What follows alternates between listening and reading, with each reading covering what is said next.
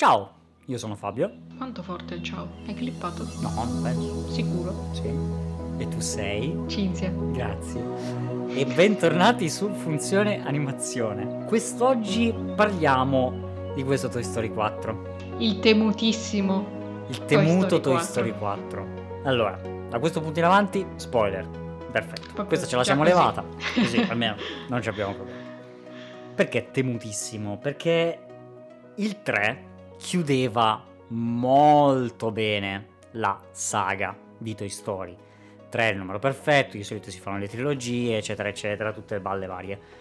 Poi è uscito il teaser trailer di Toy Story 4, che era questa inquadratura dove... Ah, tu l'avevi visto? Sì, sì, sì, sì, l'avevo visto. Il primo... Io avevo Ah. visto solo il, ti- il primo teaser trailer. E infatti da Ah, quello ok. mi ero detto, ma che, ca- che è? Cos'è questa roba? Ma perché? Non l'avevo visto. Vabbè, te lo spiego. C'è praticamente questa inquadratura dove davanti passano a braccetto tutti felici tranne Woody. Passano tutti i giocattoli, tutto a rallenti con tutta la luce, tipo sogno di una notte di mezz'estate, no? Così, e tutti con la, con la musichina sotto e poi ad un certo punto passa Forky che... che... Toy Story 4. Questo era il teaser Ok. di Toy Story 4 e io lì mi sono detto ma che eh cosa state facendo? Perché? Ma io ho capito che ci guadagnate un casino con Toy Story lo so va bene però non rovinatemi questo brand. Poi è uscito non siamo andati a vederlo. No, anche perché tipo avevamo altre mille cose da fare, mi pare. e quindi non siamo andati a vederlo. Ora l'abbiamo visto e devo dire che non ha per niente rovinato la saga di Toy Story, anzi, anzi. Io a questo punto considero che si è chiuso l'arco narrativo di Andy e il 4 riguarda Bonnie. Il 4 lo ritengo al pari del 3, praticamente. Il 3 vincerebbe perché appunto è la chiusura di un qualcosa di più grande, ma il 4 tira delle bombe nucleari da paura, è pazzesco. Comincia in questa in questo flashback, diciamo, quando Woody, Buzz, Bo Peep e tutti un po' erano ancora da Andy quando ancora Andy era piccola, ma dove la sorellina stava crescendo e quindi decide di dare via Bo Peep.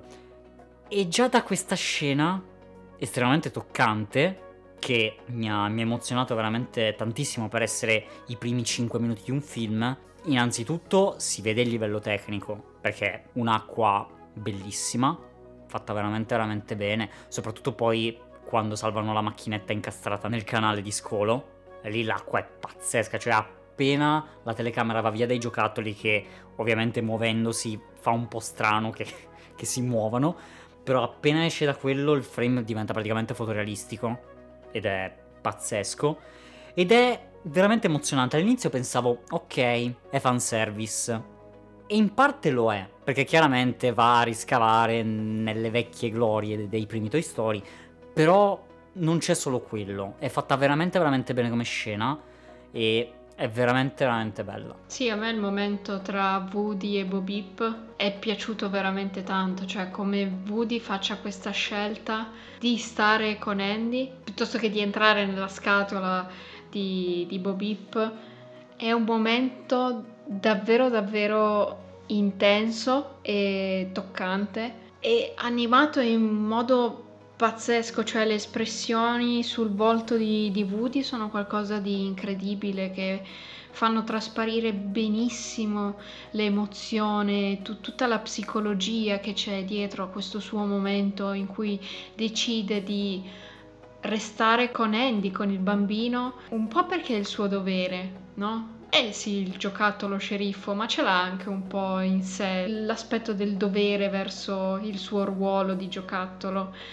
E poi è una scelta anche dettata un po' da questo suo voler eh, anche bene a, a Andy e a tenerci al proprio ruolo e quindi lascia andare Bo Peep per quanto possa volere bene anche a lei e decide quindi di separare le, le loro strade. Sì, è tutto condito con una fotografia bellissima, cioè la scena sotto la macchina è fantastica, la fotografia che arriva da sotto, che arriva dalla casa è, è bellissima. E poi c'è sempre questo thrill, questa tensione del fatto che sono giocattoli, quindi sono piccoli, ma non devono essere scoperti, ma si muovono in un mondo che non è fatto a loro dimensione, quindi devono comunque Sì. sempre trovare questi, questi trucchi, questi modi di ingegnarsi per muoversi in questo spazio che è gigante, che è fuori scala per loro.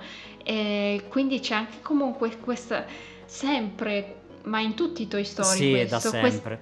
questa tensione di fondo del fatto che loro comunque sono in un mondo che è fuori scala e in cui non devono essere scoperti. E devo dire che poi proprio anche nella prima parte del film questa cosa di come diciamo si addormentino, facciano finta di essere inanimati all'improvviso, l'hanno portata proprio a dei livelli di perfezione, giocattoli che è, è mai vista nei primi film. Cioè adesso proprio si, si muovono, fanno tutte le cose e poi appena c'è l'umano, ah, fermo lì. Sì, sì, sì, sì, sì. No, l'ho trovata ancora più estremo il limite di tempo tra cui si muovono e il momento in cui sono inanimati perché c'è effettivamente l'umano. L'ho trovato sempre proprio al limite. Arrivano sempre giustissimi e questa è sempre stata, secondo me, uno dei punti fondamentali per cui Toy Story è veramente, veramente figo, ovvero il fatto che è praticamente un thriller da questo punto di vista, cioè perché loro non possono fare niente, solo nel primo film si fanno effettivamente vedere che si muovono contro il ragazzo cattivo, però se no è tutto sempre studiato e l'ingegnosità con cui superano gli ostacoli, con cui aprono le porte, con cui passano nelle grate, cioè lo rende proprio un, un poliziesco, lo rende un giallo, questa roba è fighissima, questa roba è spettacolare, la scena in cui, che poi viene dopo, la scena in cui Bob Peep salva Woody dal giardino dei bambini, è spettacolare, va bene, con il frisbee, tutto per non farsi vedere è proprio lo 007 dell'animazione e questa cosa è uno dei punti fondamentali per cui Toy Story è diventato una così pietra miliare, per cui è piaciuto sempre così tanto. E mi piace da impazzire come in questo film ci scherzino su tantissimo grazie ai due peluche che hanno tutti i piani malvagi per attraversare questi ostacoli che sono non convenzionali picchiando le persone. Poi proprio sul finale, nei titoli di coda o poco prima o poco dopo, che c'è proprio il- la versione Terminator eh, Godzilla di... di- L'apoteosi dei- dei delle giocattoli. simulazioni. Bellissimo, sì, anche. Dal punto di vista degli effetti speciali, sì. Però torniamo un po' indietro perché appunto la prima parte del film che io immaginate me che guardo il film con eh, già le braccia incrociate e la testa girata per dire dai, su, forza, stupiscimi. Guardo la prima scena, mi ammorbidisco un po'. E poi dopo c'è tutta la parte in cui Bonnie va a scuola, sono i suoi primi giorni di scuola e lì crea forchi, che è questo spork, questa cosa a metà tra uno spoon e una fork, quindi è una forchetta cucchiaio che non credo ci sia una parola per definirlo in italiano. No, credo che sia inaccettabile. e quindi questa parte in cui creano forchi l'ho trovata ok. E di fatto, anche se magari è un filo lenta, però anche no, la trovo, l'ho trovata molto ben bilanciata. È importantissimo poi per il film, perché pone le basi solidissime di tutto quello che viene dopo, come anche la prima scena. Niente è al caso. Perché, piccola digressione, se in un film live action ti puoi permettere, diciamo, di allungare a volte il film con cose che di fatto sono inutili perché tanto a girare una scena in cui l'attore fa anche quello non ci metti molto, nell'animazione ogni fotogramma sono soldi che vanno via e quindi non puoi permetterti di perdere tra virgolette tempo in cose inutili o che non servono. Detto questo appunto, Forky che inizialmente è straniante da paura, perché tu sei abituato, no? Comunque a vedere i giocattoli che sono tutti belli, tutti perfetti, hanno una loro mente. Invece tu hai questa forchetta che ha proprio una mente che non è formata, no? Si sta formando ed è una cosa che si nota tantissimo dagli occhi, che spesso ce li ha non vivi, perché si comportano come eh, quegli occhietti finti che semplicemente guardano in basso però non mettono a fuoco, sono liberi, vagano. E più si va avanti nel film e più si vede come lui pian piano comincia ad usare gli occhi effettivamente per guardare le cose. Sì, è una scena davvero bella quella iniziale e che mette già in campo due degli elementi fondamentali del film, quindi comunque il fatto che Woody non sia il giocattolo preferito di Bonnie, cioè lui era abituatissimo, sì, lui era abituatissimo ad essere il giocattolo preferito di Andy, lui era il numero uno, invece adesso sono più Jesse, Buzz e gli altri ad essere i giocattoli preferiti di Bonnie e questo gli fa male tantissimo perché perde un po' il suo ruolo. Però, in realtà, se come già era successo nel primo dove Buzz aveva preso il suo posto, lui ha reagito con egoismo, ha reagito male, in questo caso la sua reazione è va bene, ok, mi fa male, ma resisto, perché l'importante è che Bonnie abbia quello che vuole. Non importa quello che voglio io, importa quello che vuole Bonnie. Sì, infatti è anche molto bello che abbiano tenuto conto della crescita del personaggio di Woody nei precedenti Toy Story, quindi non sia più appunto l'egoista che era nel Toy Story 1. E questo infatti è bellissimo. È il motivo per cui è un degno sequel e non è solo una riproposizione del primo film, però con altri personaggi, perché spesso a volte i sequel sono quello. Gli stessi personaggi, situazione diversa, reagiscono nello stesso modo e andiamo avanti così.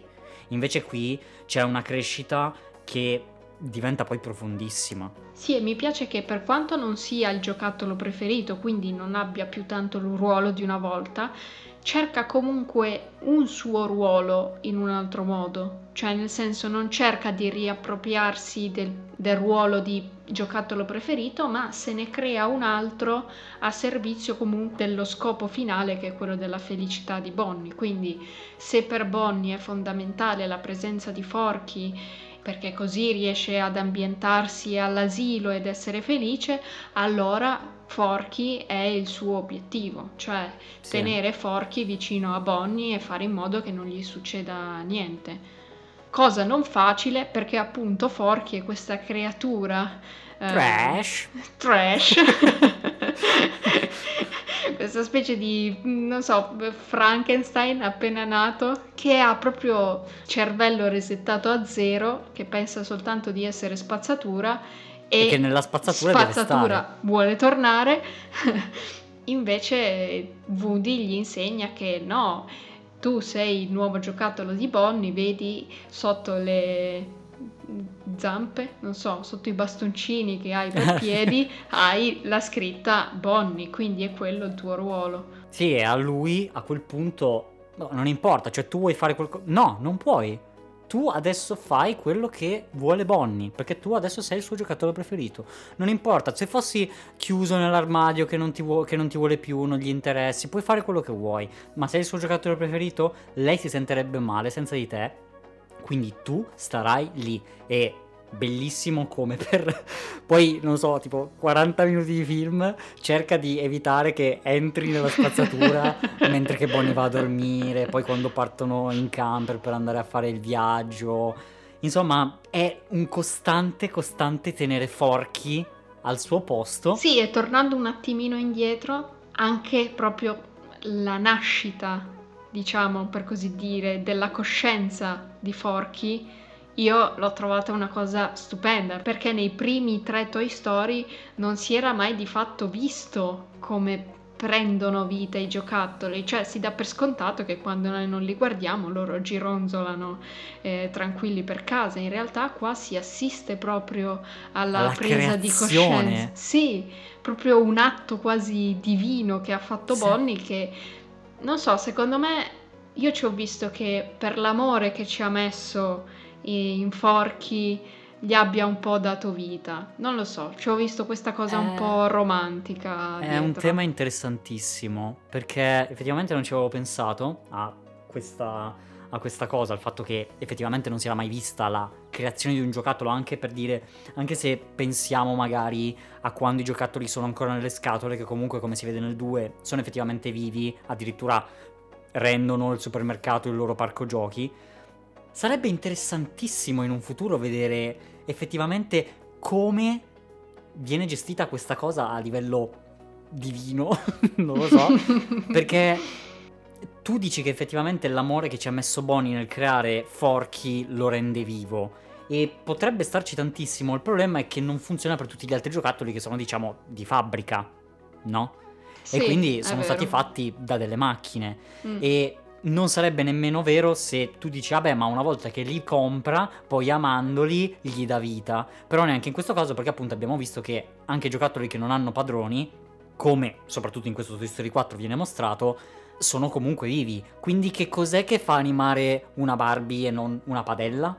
Eh, forse è proprio l'essere un giocattolo. Eh sì, ci stavo pensando. Cioè. Bonnie lo considera un giocattolo anche se di fatto è una forchetta e quindi è un giocattolo e quindi prende vita. Sì, se sono stati pensati per essere dei giocattoli, allora devono fare di tutto per stare dietro ai loro bambini. Forse. Dio ha deciso così. Così. Va bene. Comunque, molto molto interessante. Sarebbe intrigante vedere come si sviluppa questa cosa in futuro. Speriamo. Visto che ovviamente, cioè, Toy Story 5 adesso per forza Eh, lo devi fare. Scusa, eh. hai fatto 4, fai 5. Almeno altri tre. Non si chiude mica con un numero pari. Eh, E poi, beh, l'ho trovato anche molto divertente come prende coscienza di sé, no? Proprio anche solo l'animazione del volto, di come, diciamo, gli, gli cadono un po' i pezzi all'inizio, oppure questi occhi che sono quelli classici appiccicati che hanno il dischettino dentro che tende a stare verso il basso, no? Quindi ogni tanto gli cade un po', un po' l'occhio. È molto bello, come, molto divertente anche come prende vita.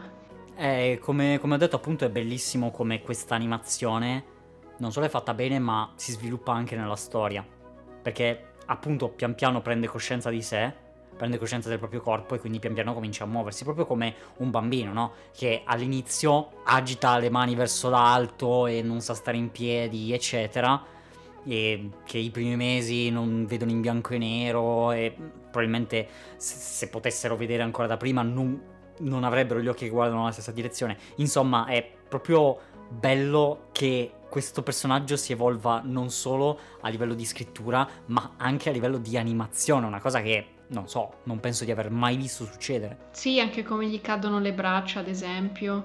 E Woody è sempre lì che, Che lo mette a posto, che lo aggiusta. Sì, sì, è bellissimo. Eh, anche perché molto più degli altri giocattoli può essere disfatto, cioè non ci vuole Eh, è fragilissimo niente. di Eh, sì, fatto. esatto. E una cosa che mi è piaciuta anche un po' il paragone tra Buzz Lightyear nel primo e Forky, perché comunque sono due giocattoli che sono un po' nel loro mondo, che pensano di essere Sì, vero, cioè Forky appartiene al mondo della spazzatura e quindi e si comporta di conseguenza, Buzz Lightyear apparteneva a questo mondo spaziale dove c'era Zurg, il nemico che doveva essere sconfitto e quindi si comportava di conseguenza e quindi hanno un po' anche riportato questo modus operandi dei nuovi giocattoli di come si comportano e l'ho trovato bello Che non sanno bene dove si trovano. Sì, sì, sì. e quale sia poi il loro ruolo, cioè perché anche comunque in Toy Story Woody se la prendeva anche con Buzz Lightyear perché Buzz Lightyear non gliene fregava niente di Andy E perché non faceva il giocattolo. Sì. e quindi lui oltre a essere geloso per il fatto che non era più il giocattolo preferito perché c'era quello con più effetti speciali, Gli dava anche fastidio il fatto che Buzz... pensasse solo alla sua missione spaziale. Sì, esatto.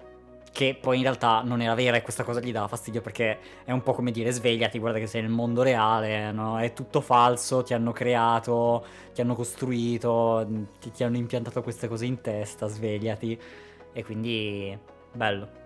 Quindi nel suo continuo obiettivo di tenere Forky dentro la mano di Bonnie, che Madosca però si fa sfuggire veramente qualunque cosa, Forky salta dal camper che si sta muovendo e Woody ovviamente lo segue e c'è questa scena in cui appunto diciamo si parlano un po' a cuore aperto, no? Perché Woody gli rispiega per l'ennesima volta, ma diciamo che Forky non ha molto da fare più che seguirlo e quindi lo ascolta un po' a forza e comincia pian pianino a capire come si stanno muovendo le cose. E quindi camminando arrivano nella stessa cittadina in cui è parcheggiato il camper di Bonnie e però Woody riceve un fulmine a ciel sereno perché vede la base della lampada di Bo Beep in un negozio di antichità. E questa roba gli fa dimenticare praticamente Bonnie, Forky, eccetera, perché potrebbe rincontrare una grande amica, anche qualcosa di più ovviamente, e quindi entra in questo negozio delle antichità che io chiamerei anche negozio dell'horror. perché effettivamente anche qui c'è sempre stata un po' questa cosa di usare questi giocattoli che possono essere effettivamente molto creepy, che c'era già anche nel primo Toy Story, usarli in questo modo per mettere inquietudine, no? E quindi creano queste scene con questi maggiordomi bruttissimi con le bambole che tutti al mondo temono di avere in casa perché li potrebbero ammazzare appena si girano, quindi dando vita alle cose più terribili che abbiamo nella testa e incontrano Gabby Gabby. Allora, è un personaggio fantastico. Uno. Due, è bellissimo come viene introdotto perché inizialmente sembra andare tutto bene e poi, oh guarda, una scatoletta di registrazione. Però te lo aspetti un po' che sia cattiva. Cioè, sì, è molto dolce, è fatto molto bene il passaggio e la transizione Sì. all'essere un cattivo. L'ho apprezzato davvero tanto. Però diciamo che ha degli amici un po' troppo strani per essere normale, non so. Però il fatto che un giocattolo sia brutto, rotto, con gli occhi storti, eccetera, come era dimostrato nel primo, non vuol dire necessariamente che sono cattivi. Quindi io ci credevo ancora come me la stavano vendendo, perché effettivamente all'inizio ti spaventi e dici ok, poi arriva lei che tutto sommato... Ah, vieni, vieni, ti porto io da Bo Peep. E io lì mi, mi stavo dicendo, ok, sta andando tutto bene. Poi il passaggio è qualcosa di bellissimo, è fatto veramente bene. Diventa tutto inquietante. Oh, guarda un po'. Basta un po' una cucitura. E quindi diventa fantastico come scena. E mentre Woody riesce a scappare dall'agguato, Forky rimane, rimane intrappolato. Sì, ho trovato molto bello il personaggio di Gabby Gabby perché è un giocattolo anche qui che vorrebbe in realtà ricoprire il suo ruolo, quindi far felice un bambino, eccetera, però non, ha- non ne ha mai avuto l'occasione. E quindi è anche un altro punto di vista su quello che può essere il destino di un giocattolo, cioè è un giocattolo che è sempre rimasto, non proprio come Stinky Pinky nel 2, che era sempre rimasto nella scatola, più o meno, perché poi usciva anche lui, però non ha mai avuto l'occasione di essere la bambola che ha sempre voluto essere per, per una bambina, quindi il giocattolo speciale che rende felice la bambina. E c'è questa bambina che è la nipote della proprietaria del negozio che è un po' il suo obiettivo. E quindi ha bisogno del meccanismo parlante di, di Woody per poter essere riparata e avere la sua grande occasione. Quindi lo trovo anche un essere cattivo per un motivo giusto e quindi un bel cattivo anche. Sì, no, è un bellissimo cattivo, perché poi ha anche un'evoluzione. Sì, E questa evoluzione in realtà ti fa capire che in realtà non è un vero cattivo. È, è solo un po' vittima degli eventi. Sì, disperato. E quando Woody fugge, si ritrova in questo parco giochi e chi si ritrova? Bo Peep. Peep. E devo dire che non me l'aspettavo che saltasse fuori lì, in quel momento. E il suo personaggio ha avuto un'evoluzione nascosta, tra virgolette, perché si scopre tutto in quel momento lì, che io ho trovato bellissima. Ovvero il fatto che lei è il contrario di Woody. Perché lei ha deciso, e si trova molto bene con la sua decisione, di non avere più un padroncino, di essere un giocattolo perduto, di vivere alla macchia, di, di vivere nel pericolo, di, di essere schiacciato da un'auto, di perdere pezzi e di rompersi, come le è già successo, e vivere però anche una vita appunto più libera, più viva, meno costrittiva. E l'ho trovata veramente fantastica perché cioè, diventa proprio una, una Terminator, diventa proprio, diventa proprio Rambo, bello, che proprio si aggiusta co- con, i lacci, proprio come faceva Rambo che si ricuciva da sola le cose. Cioè, fantastico. Sì, io ho trovato bellissimo anche l'uso che fa del bastone che ha in dotazione per essere la pastorella delle pecore e invece lo usa come arma, come, come appiglio, come non so come lancia, lo, usa sto bastone in mille modi diversi, tutto tranne quello per cui è stato dato in dotazione a lei e sì, fantastica. E qui io metterei un giocattolo di cui non abbiamo ancora parlato che c'è da sempre, ovvero Buzz, perché il personaggio di Buzz viene lasciato un po' da parte e viene usata più che altro, almeno l'ho trovato io, come macchietta comica, che si sostiene Woody, però viene lasciato molto da parte, così come anche soprattutto tutti gli altri giocattoli, che sono lì proprio veramente come solo comparse. Tutti gli altri giocattoli sono solo comparse. Io ho trovato questa cosa estremamente giusta, estremamente corretta, perché se avessero provato a dare risalto a tutti i giocattoli nello stesso modo in cui gli viene dato risalto anche negli altri film, come per esempio Jessie, Jessie viene completamente lasciata da parte in questo film, lei non fa assolutamente nulla, così come Bullseye e anche tutti gli altri giocattoli appunto, ma è una cosa giustissima perché in questo modo si lascia molto più spazio a quelli che sono i veri protagonisti del film, perché un film non può avere 50 personaggi approfonditi tutti nello stesso modo, vero Dragon Trainer 3? Eh? Sì, anch'io trovo che per quanto siano tanti comunque i personaggi all'interno del film, hanno calibrato davvero molto bene il peso che viene dato a ciascuno. E anche tra i personaggi principali, quindi diciamo Woody, Forky e Bo Peep, è calibrato benissimo, cioè anche se in certe scene non ci sono tutti, come ad esempio il fatto che Forky c'è dall'inizio, poi per un po' non c'è più perché è rimasto all'interno del negozio delle antichità. Anche Bobip, Woody la incontra, ma poi diciamo che la perde anche un po' di nuovo e poi la rincontra. È tutto calibrato molto bene il peso che viene dato ai personaggi. E per Buzz, sì, ne hanno fatto un buon impiego, diciamo, a livello di personaggio all'interno della storia. Mi è dispiaciuto un po' in realtà che l'abbiano lasciato come macchietta comica, perché il rapporto tra Woody e Buzz era molto più forte mm. e ci sta in questo film, in questo contesto, anche perché Woody sta vivendo interiormente una storia che è diversa da quella di, di Buzz, mm. però manca un po' questa sì. loro amicizia, questa loro complicità all'interno di, di, questo film. E secondo me è l'unica cosa che è un po' mancata. Diciamo che il rapporto tra Woody e Buzz è l'unico grande difetto del film, nel senso che manca non è un difetto di per sé, però a me no, è mancato. Ecco. Però sì, manca proprio, si sente che manca. E intendiamoci, quindi detto questo, il film non è meno valido, anzi assolutamente, probabilmente hanno deciso di mettere da parte Buzz perché se fosse entrato anche lui nella storia le cose sarebbero diventate confuse e non così forti come volevano essere perché il film è incentrato molto su Woody, totalmente su Woody. Sì, infatti poi anche nel finale, vabbè, lo riprendiamo poi dopo, ma anche nel finale il ruolo tra Woody e Buzz è giustissimo secondo sì, me. Sì, sì. Però spezzo una lancia perché sì, l'hanno fatto diventare una macchietta comica, ma è una delle macchiette comiche più belle che io abbia mai visto. Perché la cosa della voce interiore è bellissima. tantissimo.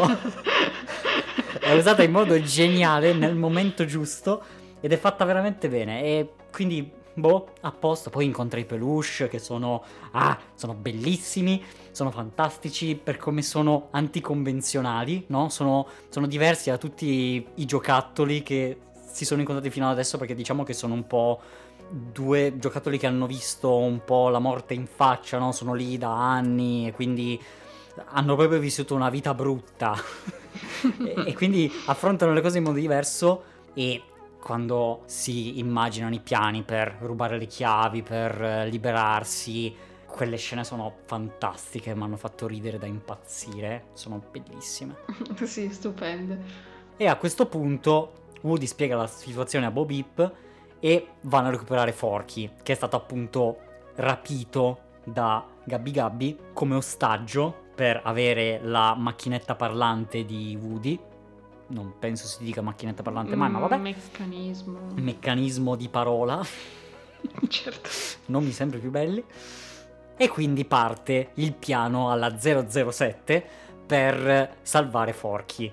Cavoli, più ne parlo e più mi sembra che questa roba è veramente alla 007, la fortezza impenetrabile con l'unica chiave che non si può avere, cioè delle robe fantastiche, bellissime, il salto con la moto, perché appunto andando nel club esclusivo privato del negozio di antichità, tra l'altro scena che nel caso non lo sappiate si apre con l'apertura della porta da parte di Tintoi, uno dei primissimi corti fatti dalla Pixar. Sì, e tra l'altro è uno dei tantissimi easter egg che ci sono nel film. Si sa che Pixar cerca sempre di riportare un po' le reference a film precedenti all'interno dei propri, ma qua penso che abbiano veramente eh sorpassato loro stessi. Hai un negozio di antichità in mano, che cosa eh, ci fai? Lo riempi. Ci metti tutti i giocattoli inventati ne- nella storia della Pixar. Esatto. E tra l'altro, cosa carina che, che ho letto è che il negozio è stato fondato nel 1986, che è lo stesso anno in cui è stata fondata effettivamente la Pixar. Quindi siete letteralmente nel magazzino di props della Pixar.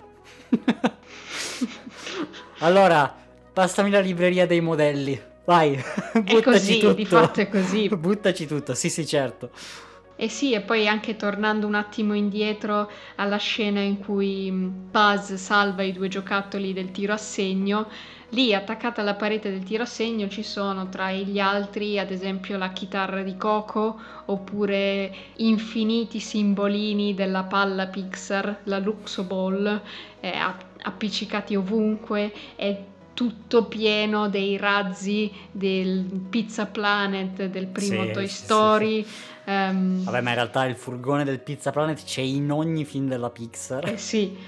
E poi anche lì all'interno proprio del negozio c'è un'insegna con scritto The Catmull's Cream Soda che quindi è in onore di Ed Catmull che è uno dei fondatori della, della Pixar e diciamo l'ingegnere che ha dato vita a tutto. Sì, sì, sì fantastico. Però non è tra queste citazioni il nuovo personaggio che viene introdotto, che è Kaboom. Bellissimo. Io l'ho trovato ok, non mi ha particolarmente entusiasmato né non mi è piaciuto, è stato ok. La cosa che veramente mi è piaciuta è stato tutto il lavoro che è stato fatto dietro alla comunicazione di questo giocattolo, perché ne è stato realizzato il commercial, il packaging, tutti, tutte le pubblicità, tutte le grafiche. Ah, bellissimo, fantastico.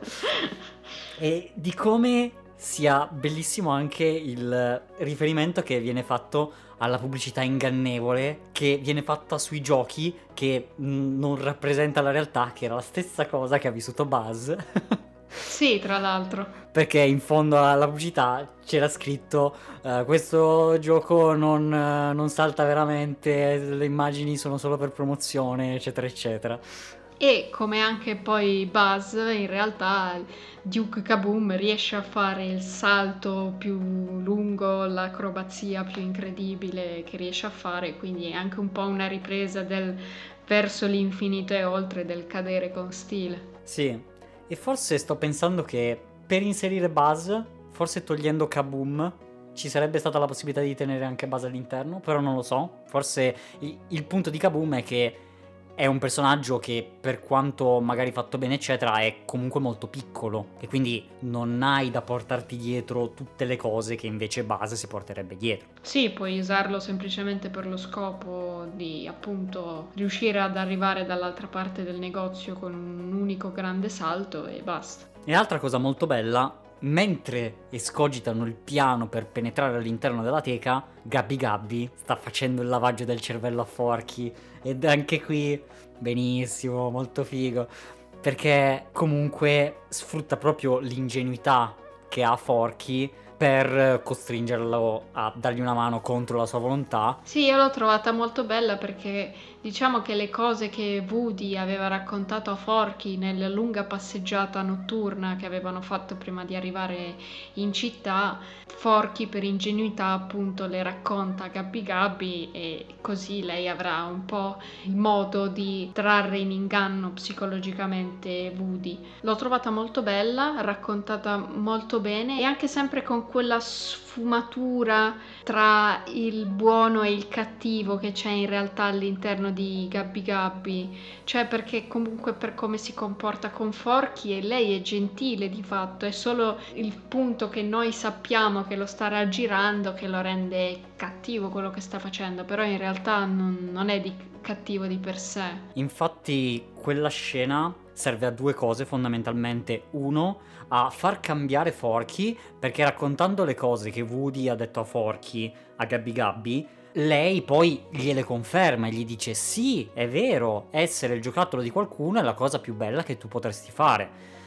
E il secondo punto è che viene approfondito il personaggio di Gabby Gabby in modo da sapere cosa la spinge, per cosa lo fa e vedere anche un suo lato che in realtà è estremamente umano perché si vede proprio questa scena in cui lei va verso la vetrina perché è arrivata la bambina di cui spera di diventare il giocattolo e lì si vede proprio che in realtà quello che vuole è molto semplice dal punto di vista di un giocattolo che è assolutamente normale e anche molto facile da raggiungere per un giocattolo medio, diciamo, che quindi lei in realtà è più una vittima di questa cosa che non effettivamente la cattiva. Lei, stanca della situazione in cui si trova, fa la cattiva per riuscire ad ottenere quello che vuole. Eh sì, e infatti è anche una scena che ti ci fa affezionare a Gabby Gabby. Per quanto noi tifiamo per i nostri eroi, quindi per Woody e per Forky, in realtà speri che ci possa essere un happy ending anche per, per lei, perché comunque le sue motivazioni sono tutto sommato nobili e giuste. E quindi ti mettono anche un po' nella condizione di tifare anche per lei, che è poi giustissimo, quindi per come si evolve poi la, la trama. E che soprattutto ti fanno anche ragionare sul fatto che lei in realtà non è che sta chiedendo la luna, non sta chiedendo una roba bella, intendiamoci, perché vuole rubare un pezzo di Woody. Ma Woody in realtà non è che perderebbe tantissimo, nel senso, ovviamente perde, però è una cosa ancora fattibile come infatti vedremo poi. Sì, perché non è comunque un aspetto che lo rende il giocattolo di Bonnie, cioè Gabby Gabby è straconvinta che se lei eh, avesse il meccanismo vocale che funziona adeguatamente, allora potrebbe diventare effettivamente il giocattolo preferito di una qualche bambina. Invece per Woody non è importante avere il meccanismo vocale, come non lo è più o meno mai stato. È stata una sua caratteristica, ma che anzi durante la storia l'ha messo magari anche qualche volta nei guai. sì, sì, sì, sì. Anche se comunque dicendo questo rimane comunque il fatto che è giusto che Woody non voglia dare la propria cassetta di registrazione a Gabby Gabby perché comunque cioè, è un pezzo di sé, è una parte di sé.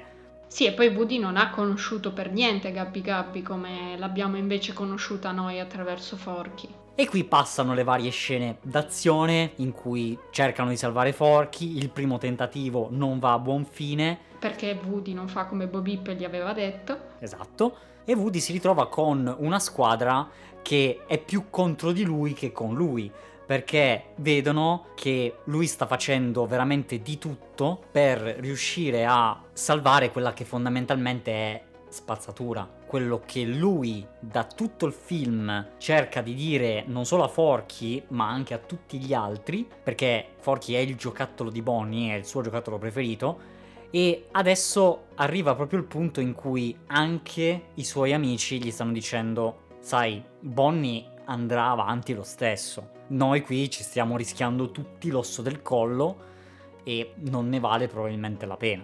E questa cosa porta Woody nel suo punto più basso, che successivamente messo alle strette da Gabby Gabby si convince, anche sentendo quali sono le ragioni di Gabby Gabby, e decide di fare lo scambio. Sì, decide di dare a Gabby Gabby il suo meccanismo vocale e in compenso prende Forky con sé. E qui Gabby Gabby finalmente è completa, è un giocattolo funzionante al 100%, non è più rotta, non è più cosa da negozio di antiquariato e prende la sua occasione, ma purtroppo gli va male. E io trovo che sia una scena veramente devastante, potentissima, sì. È veramente, è veramente brutto. E qui sta la genialità della Pixar nel crearti un cattivo che pian piano ti diventa più buono finché non ti diventa realmente un buono e poi spezzartelo sotto gli occhi. Cioè, questa roba fa male.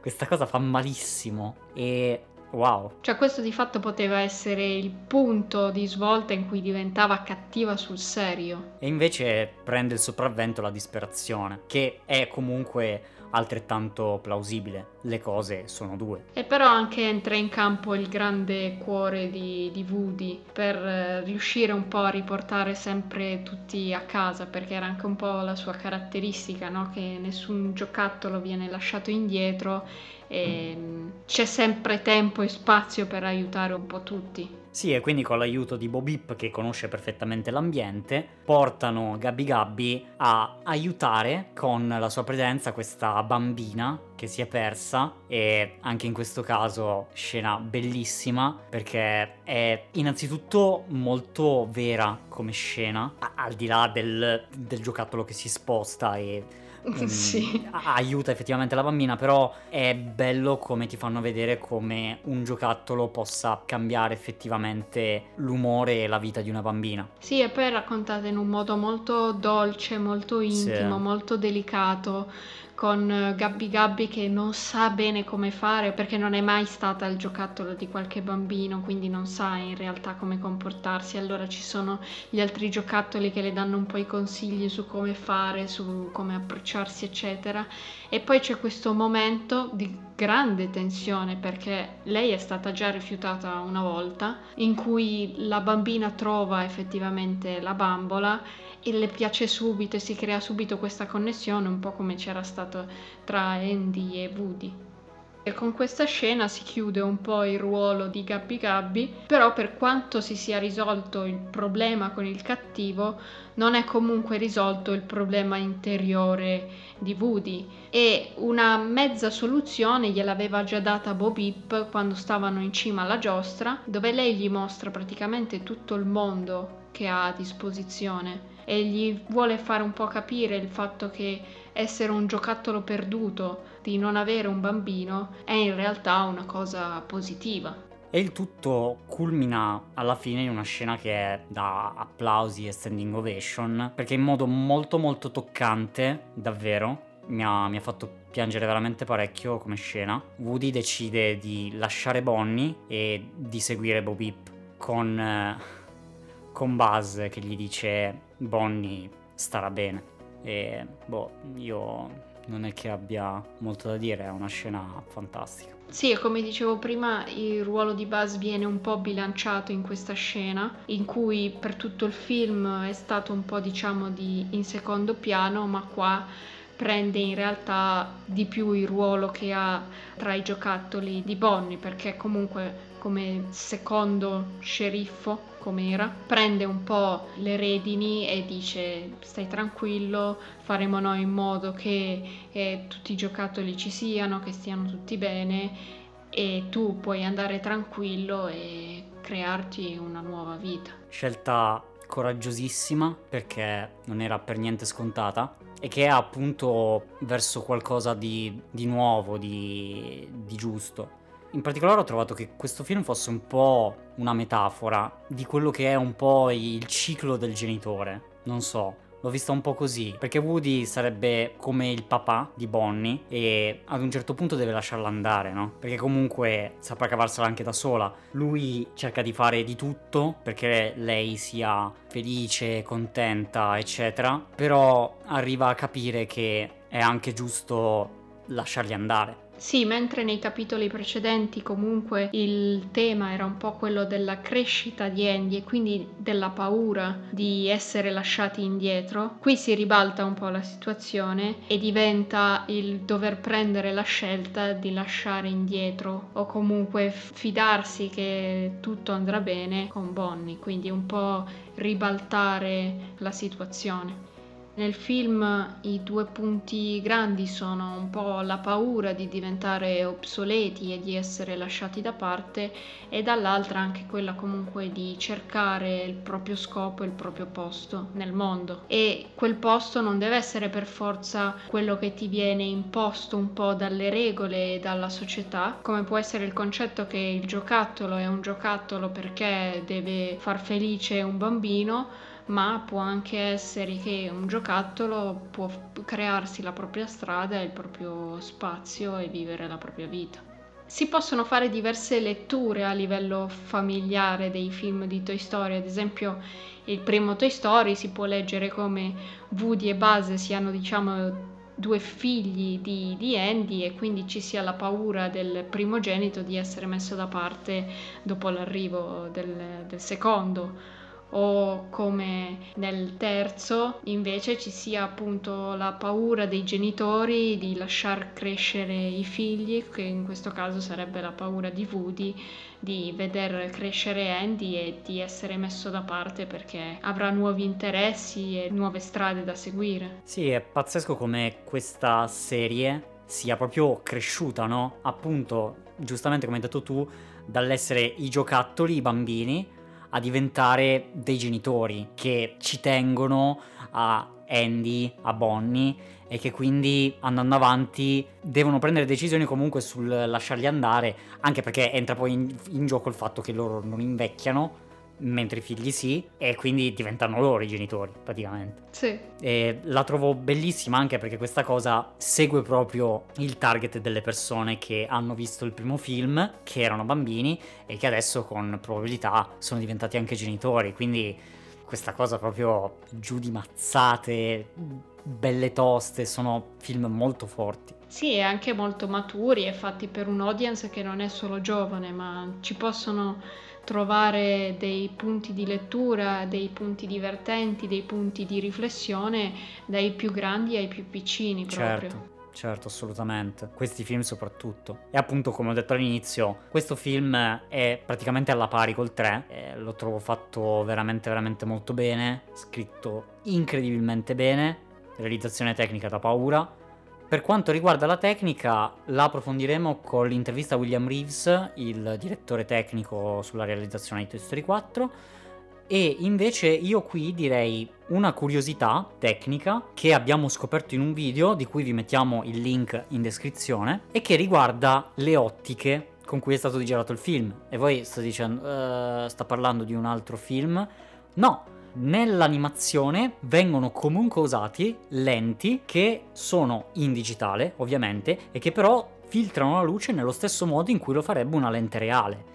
Infatti è pazzesco anche da questo punto di vista come la fotografia, per quanto sottile possa essere l'utilizzo di alcune focali, pone delle scelte molto precise e molto caratterizzanti. Per esempio, l'ottica che viene usata quando si parla di Woody è una lente con più profondità di campo che mette a fuoco più o meno tutto, mentre quando si parla di Bob Ip e del suo mondo viene usata un'ottica che mette completamente fuori fuoco lo sfondo e che soprattutto crea questo bokeh, ovvero il modo in cui la luce prende forma quando è fuori fuoco, con questi ovali, rendendo proprio l'inquadratura più magica del solito. C'è proprio una delle prime scene in cui Woody e Bob Ip parlano in cui proprio nella stessa scena, quando passa da un'inquadratura all'altra, cambia la lente a seconda di chi si sta inquadrando. Sì, a manifestare comunque che Woody è un personaggio molto più confuso, perché comunque se si mettono molti più dettagli all'interno di un frame, la percezione che ne ha lo spettatore è comunque di una cosa più confusa, appunto ci sono tanti dettagli, uno non sa bene dove guardare, mentre se il personaggio si distingue molto bene dallo sfondo perché lo sfondo è fuori fuoco, il personaggio è perfettamente a fuoco, allora lì invece dà la sensazione di un personaggio che è molto centrato su se stesso, che sa qual è il suo scopo e poi essendo Bobip un po' questo personaggio di porcellana femminile eccetera, il fatto che il bokeh abbia questa forma molto arrotondata e dolce approfondisce anche di più questo suo aspetto. E un'altra cosa che mi ha, cioè proprio ho fermato il video e ho riso per la meraviglia che, che mi ha dato, è che esistono per le macchine fotografiche queste lenti che ti permettono di mettere a fuoco due punti sull'inquadratura, che però sono a due profondità diverse.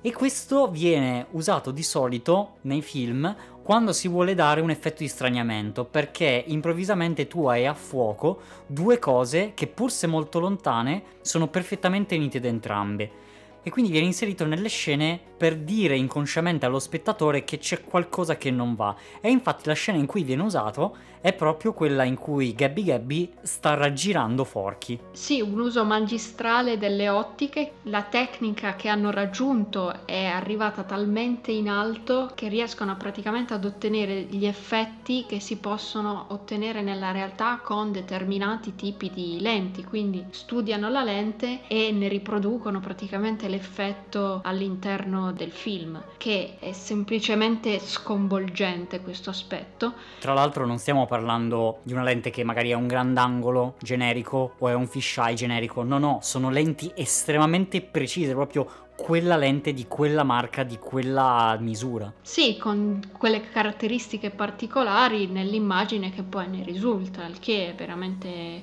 fichissimo. E tra l'altro, grande avanzamento tecnico per quanto riguarda la fotografia non è solo nelle lenti, ma anche proprio nelle luci e ad avere esattamente la temperatura, colore che vogliono loro, esattamente il, il il comportamento fisico che ha quella determinata luce e bisogna dire che in questo film la luce è qualcosa di spettacolare, a partire dai riflessi della lampada di Bobip sull'asfalto dove sta Woody, quindi che è già di per sé un elemento fichissimo per come viene presentato la possibilità che ci sia Bobip all'interno del negozio dell'antichità, ma anche poi all'interno del negozio i colpi di luce, la luce soffusa, oppure la scena fichissima dove stanno in alto nel negozio e ci sono tutti i lampadari antichi con tutti i riflessi dei vetri, dei cristalli oppure la scena notturna dove stanno al parco giochi dove ci sono mille migliaia e più migliaia di luci che sono state tutte calibrate singolarmente come se fossero su un set reale quindi con il direttore della fotografia che dice quella luce laggiù la voglio un po' più alta quella lì un po' più bassa. Tutto così cioè boh ci sono delle scene che a livello di rendering e a livello tecnico sono pazzesche perché infatti in Toy Story 4 hanno utilizzato l'ultima versione di Renderman che utilizza ray tracing e global illumination, quindi sono sistemi di rendering che imitano praticamente il comportamento fisico della luce e di come questa interagisca con gli oggetti, quindi hanno ottenuto delle cose fenomenali. Sì, e secondo me una delle cose più belle da vedere è che all'interno del negozio delle antichità ci sia effettivamente molto contrasto tra la luce e l'ombra e quindi che la luce venga bruciata. La luce del sole è troppo forte e quindi nel frame apposta la luce risulta bruciata quando batte sul pendolo, quando illumina il gatto, è proprio una luce bruciata e quello, cioè, non è che dici vabbè, ho sbagliato il settaggio della macchina da presa e è venuta così. Dovete sempre tenere conto del fatto che se in un film live action ogni cosa è sotto controllo, in un film d'animazione ogni microscopico granello di polvere è perfettamente sotto controllo totale di qualunque cosa. Perché se quella luce brucia il fotogramma ovvero è troppo bianca e quindi non fa vedere il dettaglio di quell'oggetto è una scelta. È per farti vedere quanto in realtà ci sia buio all'interno del negozio. Eh non ci avevo fatto caso. Figo in effetti. E tra l'altro a livello di dettaglio dettaglio che sono riusciti a raggiungere ho visto delle cose pazzesche. Prendendo frame a caso del film e soffermandoci un attimo cioè ad esempio quando Buzz sta nel casotto lì del tiro al bersaglio che praticamente la grata su cui è attaccato ci sono i segni delle saldature, non tutte le asticelle sono dritte uguali, quindi c'è anche un livello di dettaglio e di imprecisione delle sporcature che magari uno non ci fa caso guardando il film, ma che inconsciamente ti fanno percepire quanto sia vero e reale il mondo che stai guardando. E infatti certe scene cioè, lasciano sorpresi proprio per quello, perché uno magari dice ma come hanno fatto a ottenere tutto ciò. Davvero magistrale, fantastico. Uno dei migliori film Pixar. Anche solo per la spolverata di polvere che hanno messo all'interno del negozio, cioè... eh già. E per cui tra l'altro ha vinto un VES. Il negozio di antichità ha vinto un premio per i migliori effetti speciali creati in un ambiente. E parlando un po' del tema della ricerca di se stessi che avevamo citato in I Lost My Body, devo dire che tra I Lost My Body, Missing Link e Toy Story 4 Toy Story 4 è quello che affronta veramente a piene mani il tema e lo fa con una profondità e sensibilità davvero uniche. Concordo. E quindi chi speriamo che vinca agli Oscar a questo punto, che li abbiamo visti tutti, abbiamo parlato di tutti? Allora, personalmente, lasciando stare quelle che potrebbero essere le previsioni, quello che potrebbe pensare l'Academy, che chi se ne frega, tra questi cinque film nominati, diciamo, ovvero Dragon Trainer 3, I Lost My Body, Klaus, Missing Link e Toy Story 4. Personalmente, per quanto mi piaccia Klaus, per quanto sia innovativo, eccetera, ritengo effettivamente Toy Story 4 il migliore dei 5. Dragon Trainer 3, per quanto io ci sia personalmente affezionato, proprio tantissimo, quel film ha un casino di problemi gravi, quindi no, mi spiace da morire. I Lost My Body è un gran film, ma per quanto sia sperimentale e innovativo l'approccio che ha, non è riuscito a farmi provare emozioni così forti come Toy Story 4. Toy Story 4 alla fine nonostante sia un film diciamo anche fatto in maniera canonica, potremmo dire, eh, dal punto di vista della tecnica, sì ci sono delle innovazioni, ma niente che sposti l'ago della bilancia dal punto di vista dello stile, e per quanto Missing Link abbia una qualità estrema. Personalmente Toy Story 4 è il film che mi ha fatto emozionare di più tra questi 5. Se Dragon Trainer 3 fosse stato un film fatto bene dall'inizio alla fine, avrebbe vinto a mani basse però, perché sarebbe stata la conclusione magistrale di una trilogia che amo, penso, più di qualunque altra cosa nell'animazione, forse. Al di là di Miyazaki, lasciamo stare per un momento. All'interno dell'animazione americana probabilmente la saga di Dragon Trainer è quella che mi è più cara, è quella che personalmente eh, amo di più. Peccato che questo terzo film eh, non sia riuscito nell'intento che doveva, quindi Toy Story 4 lo batte. Perché Toy Story 4 è perfetto, non sbaglia un colpo. Solo Buzz che è lasciato un po' indietro. Però con la voce si è ripreso e gli altri personaggi, già solo quando Woody dà la stella a Jessie, cioè lì siamo proprio dei livelli infiniti. Poi, cioè, quando c'è stata la, la prima musica, ma lì è proprio fanservice così, quando c'è stata la prima musica con le nuvole, il titolo, io, cioè, proprio mi sono messa a ridere perché era bellissimo, cavolo. E lei mi dica che cosa ne pensa. Dunque, vediamo. Eh sì, sono d'accordo con te eh, Dragon Trainer 3 ha dei problemi e non sono proprio così superabili da tieni, l'Oscar è tuo, ecco. No.